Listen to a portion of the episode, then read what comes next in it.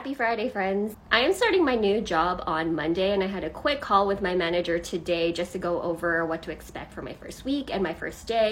I'm going to a way bigger company that has like legitimate onboarding because last six years I've worked for smaller startups and obviously they don't have those processes in place. And it's so nice because I've already gotten more onboarding from that like 15 minute call that I had with him than I did with my other company. There is a ton to learn. There are a lot of people to meet. I'm actually going into the office next week, a couple of days, just to meet my team members in person as well. I need to figure out what to wear. It's a new beginning that I'm super excited for and I'm really looking forward forward to starting.